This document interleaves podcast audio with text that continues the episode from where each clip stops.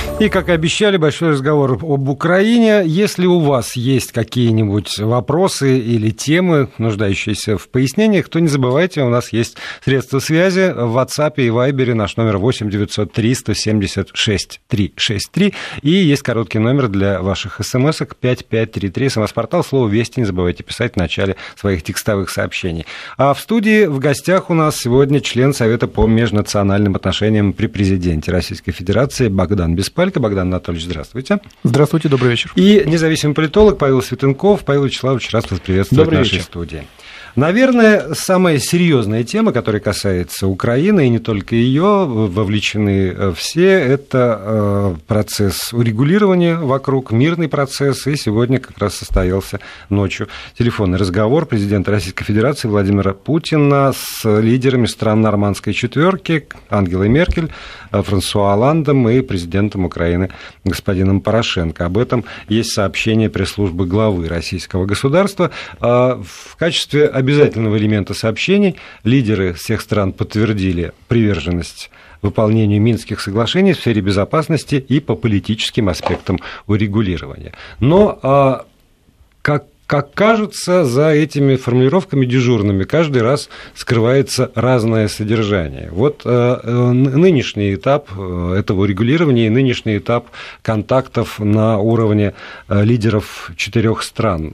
Чем, на ваш взгляд, может быть охарактеризован и, может быть, чем отличается, вдруг отличается от предыдущих этапов? Павел Вячеславович.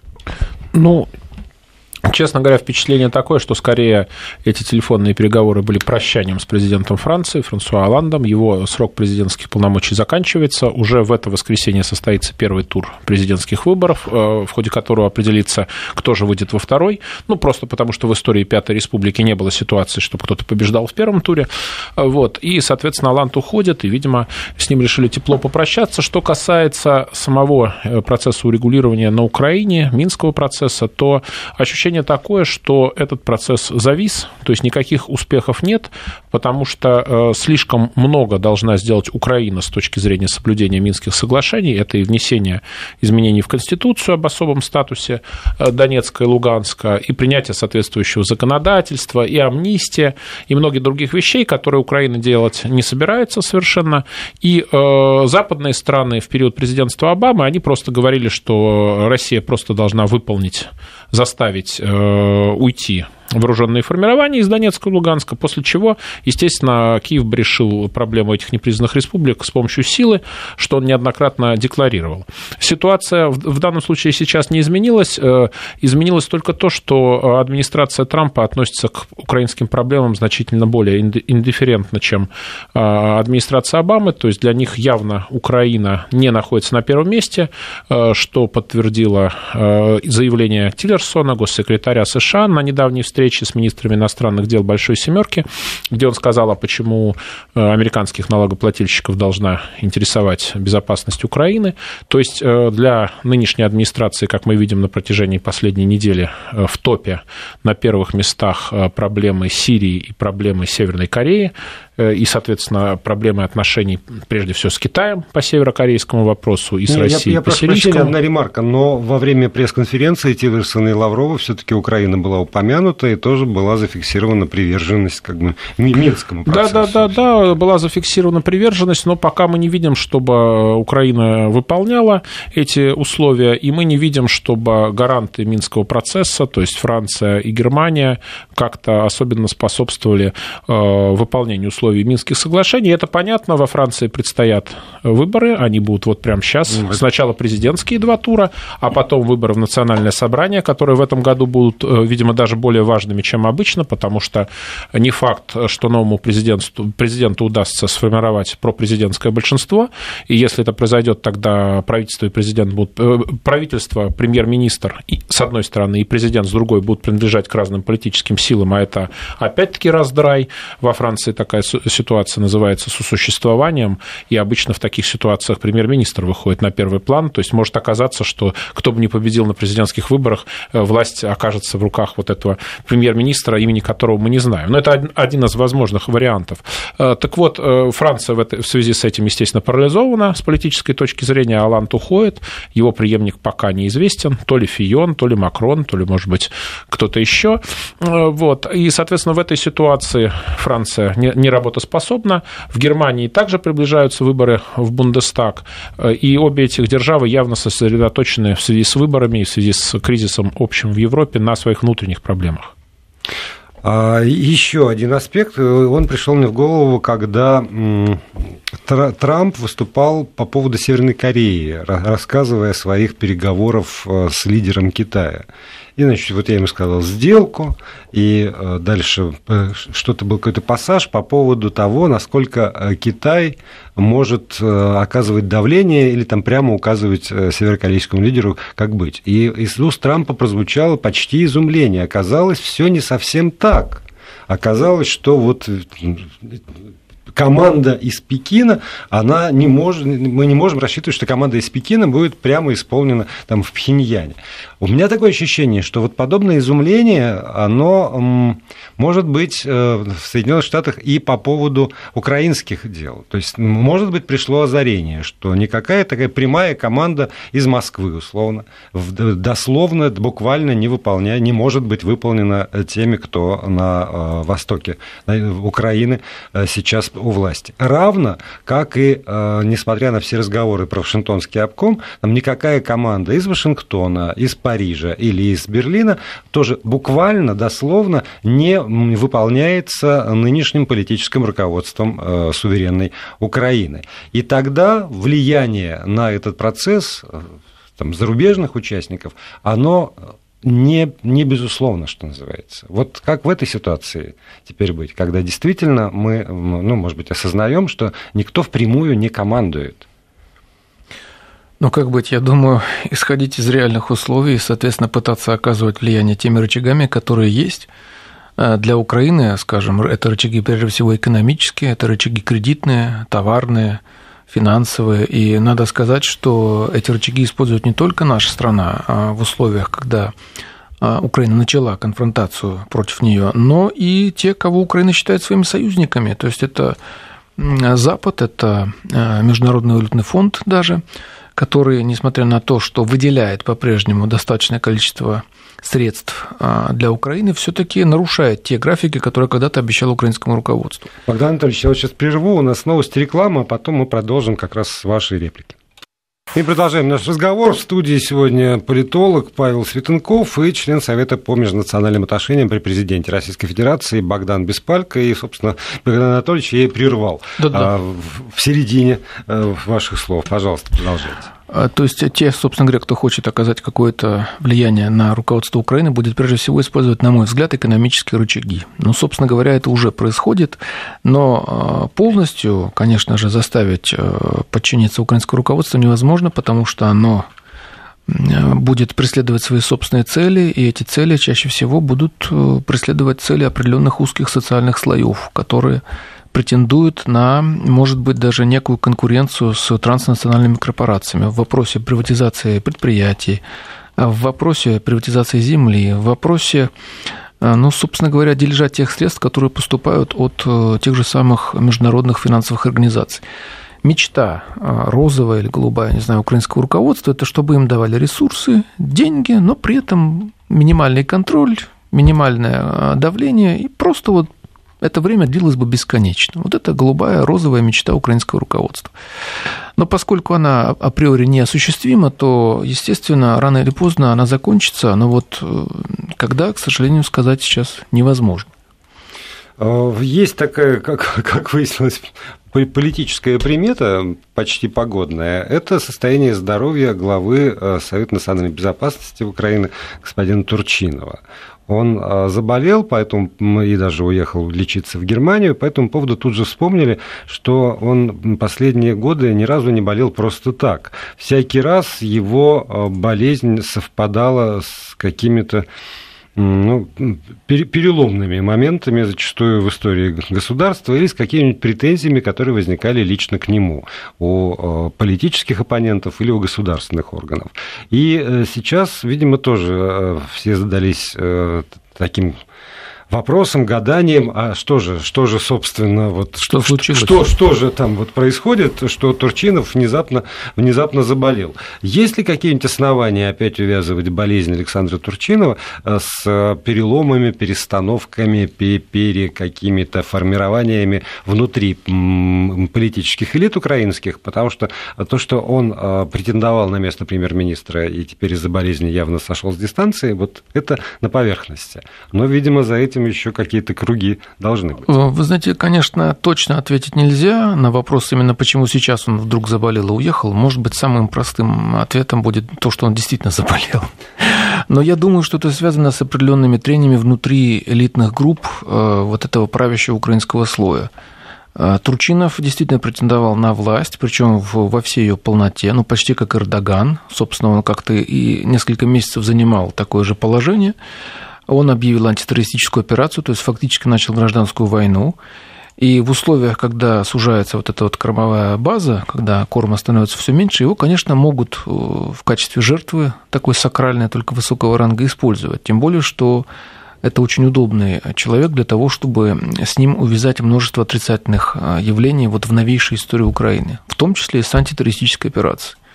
Я не виноват, я вам обещал, да, но я не смог. Почему? Потому что все начал вот он. Он начал, он виноват, вот давайте с него и будем спрашивать. Поэтому вполне вероятно, что как человек, э, обладающий достаточно сильно развитой политической интуицией, Турчинов сейчас, сейчас счел за благо временно удалиться или, по крайней мере, продемонстрировать, что он не будет вступать в какую-то явную борьбу вот на этом этапе. То, что там эта борьба идет, вот как выражался когда-то Черчилль, схватка бульдогов под ковром, это несомненно. А смотрите, все равно так или иначе наступает э, в истории, э, ну, наверное, любого руководства, которое приходит на авансе. А то, что э, нынешнее политическое руководство Украины пришло, получило власть в качестве аванса, это не обсуждается, наверное, с этим согласны и сторонники этой власти, и противники этой власти существующей. Но авансы рано или поздно иссякают. Все равно приходит время, когда те, ну, там, народ, предположим, избиратели, которые эти авансы выдавали, они уже готовы спрашивать по счетам. Когда-то, в какие-то времена это наступает время довольно быстро, через несколько месяцев. Когда-то э, люди готовы ждать десятилетиями, потому что подпитываются эти надежды. Вот если мы говорим о сегодняшнем состоянии украинского общества, оно эти авансы уже готово потребовать? Или э, можно продолжать как бы получать эти авансы политическому руководству, политической элите, которая сейчас у власти, и не отчитывать отчитываться, что называется, не подводить итоги, не, эти авансы не оплачивать. Павел Вячеславович. Ну, я думаю, что вполне возможно, что политическая элита не будет оплачивать эти авансы. Практика показывает, что э, в ситуации полураспада постсоветские государства могут э, существовать достаточно долго. Давайте посмотрим, например, на Молдавию, э, где гражданская война скоротечная и откол от ее территории Приднестровья, образование на территории Приднестровья, не признанные до сих пор республики, произошли уже 20 лет назад, 25, и тем не менее Молдавия вполне себе существует. Это уже, кажется, самая бедная страна Европы, беднее беднее Албании она была в свое время. Кажется, Украина, правда, наверное, уже спорит за этот титул Нет, Украина с Молдавией, уже отобрала у отобрала Молдавии этот титул. титул. Но, тем не менее, вот Молдавия существует в таком полуразобранном состоянии э, бедной страны, которая все идет, идет в Европу, все никак в нее не придет, хотя, казалось бы, Европа рядом, это же Румыния, с которой граничит э, Молдавия, Румыния является членом Европейского Союза, и если в советские времена Молдавия была сильно богаче Румынии, и э, вопрос о вступлении в состав состав Румынии, например, не мог никому присниться в страшном сне, то сейчас Румыния значительно богаче, э, ВВП на душу населения там выше, и, соответственно, вопрос определенными силами в Молдавии ставится. То есть, поэтому, исходя из опыта той же самой Молдавии, мы можем сказать, что политические элиты, э, доведя страну до краха, ну или, во всяком случае, э, приведя страну к краю пропасти, они могут страну на этом краю пропасти надолго, на десятилетия поставить, страна так и будет на этом краю стоять. К сожалению, сожалению, к сожалению, э, такая ситуация возможна. Да, но в Молдавии при этом меняются все-таки э, политические лидеры. То одна сила Политики придет, то, меняются, то другая. понимаете, но режим как таковой не меняется. Их То есть не меняется. не, для того, чтобы произошел качественный прорыв, нужно, чтобы была как-то решена проблема Приднестровья. Не без резни, без каких-то эксцессов. На это никто не готов. Ситуация подвешенная, вот она и остается подвешенной по сравнению с нынешними украинскими властями, э, бывший президент Ющенко уже сейчас выглядит гуманистом, гением, Конечно. прекрасным человеком, интеллигентным, э, хотевшим Украине только добра. Хотя этот человек был крайних достаточно взглядов э, по, по, по меркам тогдашнего украинского политикума, тем не менее, все-таки Ющенко удалось избежать и угрозы гражданской войны, которая тогда была, и угрозы каких-то серьезных конфликтов. Он просто ушел в результате демократических выборов. А нынешние украинские власти благополучно довели Украину до гражданской войны, причем поставили ее э, в такую ситуацию, когда, в общем-то, эта война, этот конфликт может длиться э, десятилетиями, и в связи с этим, э, собственно говоря, Украина вот в этой вот безвыходной ситуации также может быть заморожена на достаточно длительный срок. Знаете, есть такое понятие градообразующие предприятия, когда, как в том или ином городе, есть один какой-нибудь завод-комбинат, как самый главный налогоплательщик, источник благосостояния. И Э, соответственно, любое прекращение деятельности этого комбината ставит город ну, все, на, на грань выживания или за угу, грань выживания. Угу. Можно ли рассматривать вот эту вот гражданскую войну на Украине в качестве такого рода градообразующего, там, смыслообразующего предприятия для ну, современного знаете, украинского государства? Я вкратце скажу, что для современного э, государства, не государства украинского, но для украинского политического режима градообразующим э, предприятием является, судя по всему, Международный валютный фонд. Э, в этой связи вряд ли, собственно говоря, какие-то проблемы у нынешнего украинского руководства будут. Запад будет давать им деньги. Другое дело, что они они-то рассчитывали, что их осыплют деньгами. Они еще два года назад говорили, что надо дать сотни миллиардов. Вот буквально так официальные фразы там чуть ли не на уровне Порошенко звучали, что надо на восстановление украинской экономики сотни миллиардов долларов выделить. Этого, разумеется, не будет. Им дают немножечко денежек, чтобы конфликт тлел, чтобы противостояние у России и Украины но, продолжалось. Но под конфликт. Я вот про что. Под что, конфликт, что все равно но не, не конфликт не, не, не, столько Донецка, э, не столько с Донецком и Луганском, сколько конфликт э, с Россией. Это финансируется, потому что сценарий известный, у всех на глазах сценарий противостояния Индии и Пакистана, благодаря которому оба эти государства взаимно ослабляют друг друга, хотя Индия потенциально великая держава с ее огромным населением, миллиард двести миллионов человек. Вот, она этой великой державой не может никак стать из-за того, что у нее вот этот вот перманентный конфликт с Пакистаном. Здесь то же самое, то есть если конфликт России и Украины будет продолжаться, Россию это будет ослаблять, это будет очень сильно ослаблять Украину, но зато соседи, ближние и дальние будут э, довольны. Ну, то есть решение этого конфликта, в принципе, не в интересах сегодняшних э, властей Украины, правильно? Если ну, им под это дают деньги. Они с этого кормятся. Как Точно. цинично и как просто, да. Да. Так. Но мне ваше сравнение понравилось, потому что на самом деле именно для не для элиты, а для очень многих людей, которые сейчас на Украине вдруг ощутили смысл жизни, для них эта война, это действительно смыслообразующее событие, смыслообразующее предприятие. Вот сейчас, например, в Одессе открыли мемориальную доску Максиму Чайки, которого уже окрестили украинским хорствеселем. И там множество людей это ликуют, приветствуют и так далее. Мы все таки забываем, что на Украине за постсоветский период э, вот это украинское сознание, сформированное в советское время, идентичность, она очень органично для многих легла на вот этот э, идеологический базис украинского национализма. И он, в принципе, для многих является абсолютной ценностью. Точно так же, как и в Молдавии, которая жила очень хорошо в советское время, э, идеей фикс было присоединение к Румынии не потому, что там якобы лучше живут, потому что это якобы Европа там, или что-то еще, а просто потому, что это было национальной идеей. Но вот те лозунги, которые выдвигались тогда в Молдавии, там «утопим русских в еврейской крови», например, русских в Днестр, евреев за Днестр и так далее, они к экономике вообще никакого отношения не имели совершенно. Э, там безумная поэтесса, которая венчалась со статуей Штефана Челмара там, и так далее. На Украине таких людей тоже много. И на этих людей будут опираться вот эти украинские элитарии, которые получают даже чисто финансовую выгоду, либо в виде кредитов МВФ, который действительно их подкармливает для да, но вот то, что, о чем вы говорите, оно неизмеримо, а я все время хочу пощупать. Но займемся этим уже после небольшой паузы. Еще несколько минут есть для совершения этого разговора. Посвящен он, я напомню, Украине. И сегодня у нас в студии член Совета по межнациональным отношениям при президенте Российской Федерации Богдан Беспалько и политолог Павел Светенков. И э, вот еще одно дело, которое надо обсудить обязательно. И, может быть, в нем, как вот э, в капле росы или, не знаю, в линзе отраж... найдет отражение то, что э, те проблемы, которые есть сегодня на Украине. А, два года с небольшим, ну, практически прошли а, со дня смерти журналиста, писателя, историка Олеся Бузины и экс-депутата Рады Олега Калашникова.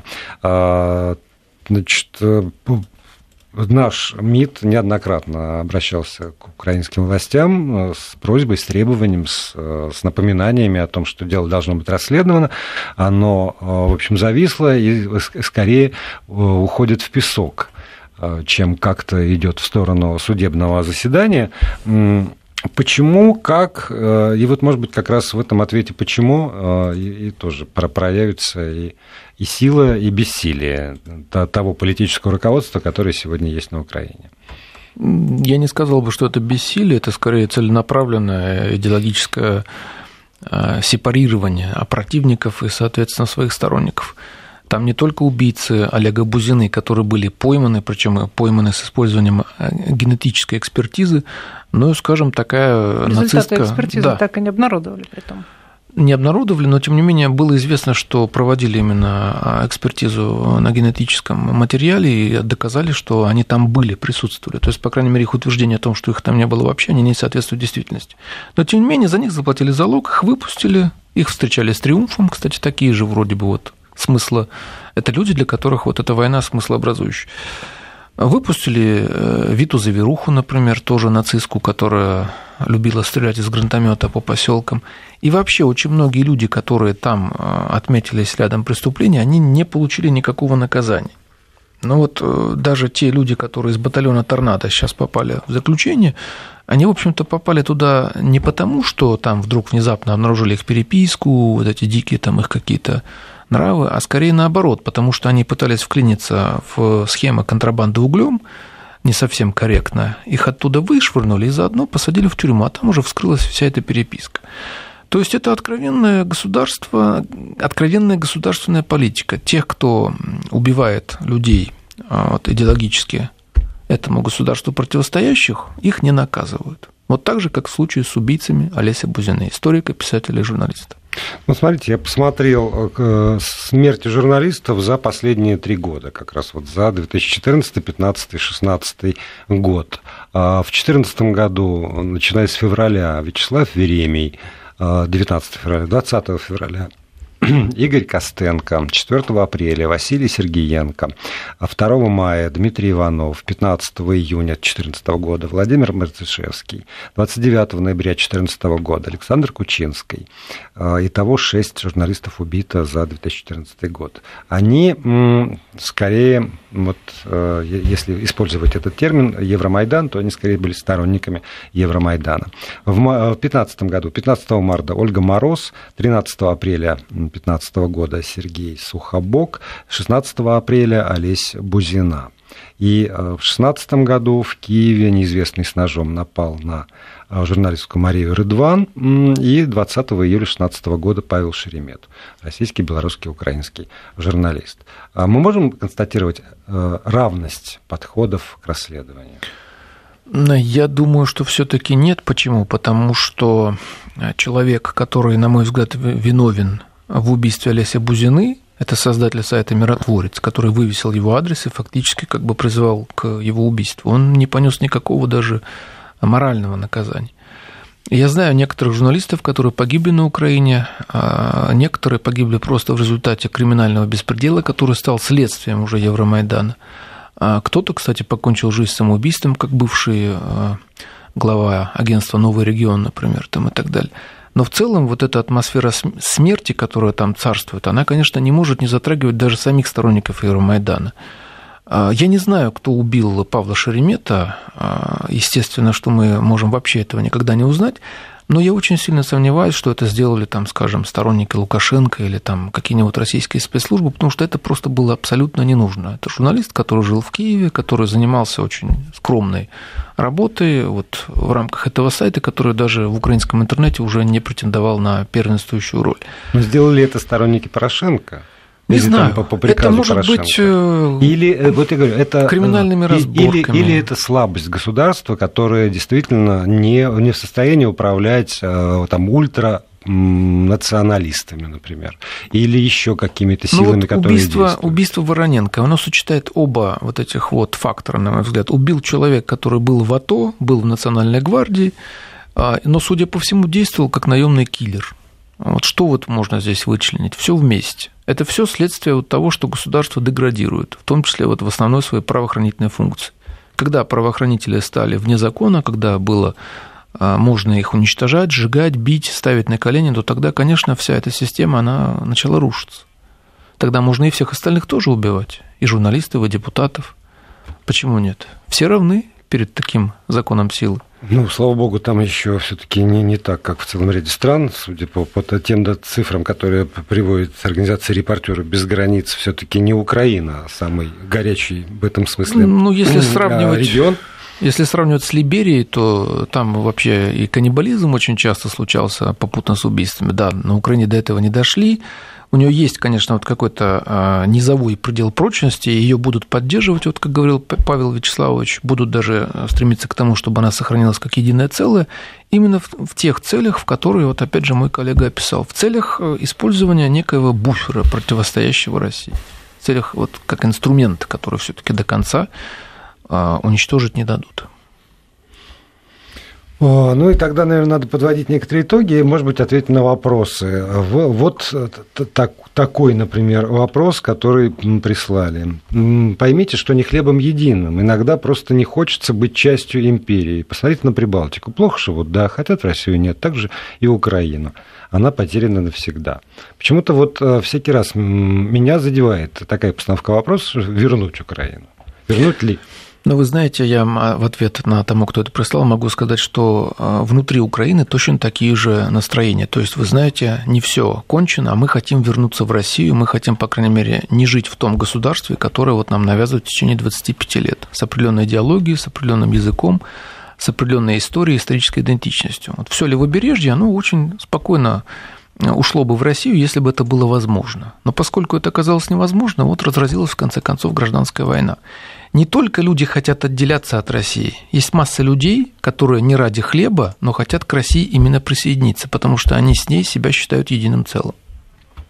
И программа переселения соотечественников в этом смысле не э, компенсирует. Ну им как можно? Э, программа переселения соотечественников – это программа для людей, которые вот оказались на чужбине. А, простите, вся Новороссия, вот исторически весь юго-восток Украины – ну, тогда нужно включать программу по отношению к персоналиям, городам, к территориям, к памятникам истории и культуры. Это все вместе историческая Россия. Есть такое понятие, кстати, оно тоже было в документах 20-х годов исторической России. Эти люди хотели вернуться как переселенцы, вот эти программы переселения, но только вместе с тем, что составляет их жизнь. Если человек прожил всю жизнь а, в Донецке или в Запорожье, который до революции назывался Александровск, честь одного из российских монархов, то почему же он должен оттуда уезжать в границы Российской Федерации? Эти территории осваивались, заселялись, развивались именно по воле российских монархов, именно по а, а, воле тех монархов, которые, используя в том числе и военную силу, отвоевывали эти территории, например, у Турции или у крымских татар, или у кого-либо еще. В любом случае, это, этот аргумент здесь, конечно, не совсем работает. Да, но в таком случае, почему именно украинские территории украинские люди, э, граждане, э, так так дороги, а не те люди, которые живут в Туркмении или в Узбекистане, или в Таджикистане, или в Казахстане, да и даже в Беларуси. Это вот вопросы, которые множатся, множатся, множатся, и, наверное, а, для того, чтобы найти на них ответ, э, мы должны, прежде всего, сами для себя определить там тоже точно абсолютно свою Это идентичность, я... свои предпочтения и свою ответственность тоже. Но я согласен, что все русские люди в Туркменистане, в Казахстане точно так же ценны, точно так же за них надо бороться. Особенно, если они подвергаются дискриминации. Спасибо большое за этот разговор нашим гостям Богдану Беспалько и Павлу Светенкову. Спасибо.